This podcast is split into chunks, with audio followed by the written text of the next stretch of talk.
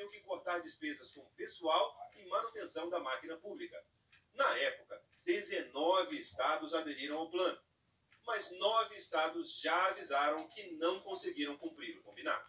As informações fiscais publicadas pelos governos do Acre, Pará, Goiás, Mato Grosso, Paraíba, Ceará, Rio de Janeiro, Rio Grande do Sul e Santa Catarina mostram que eles ultrapassaram o teto de gastos.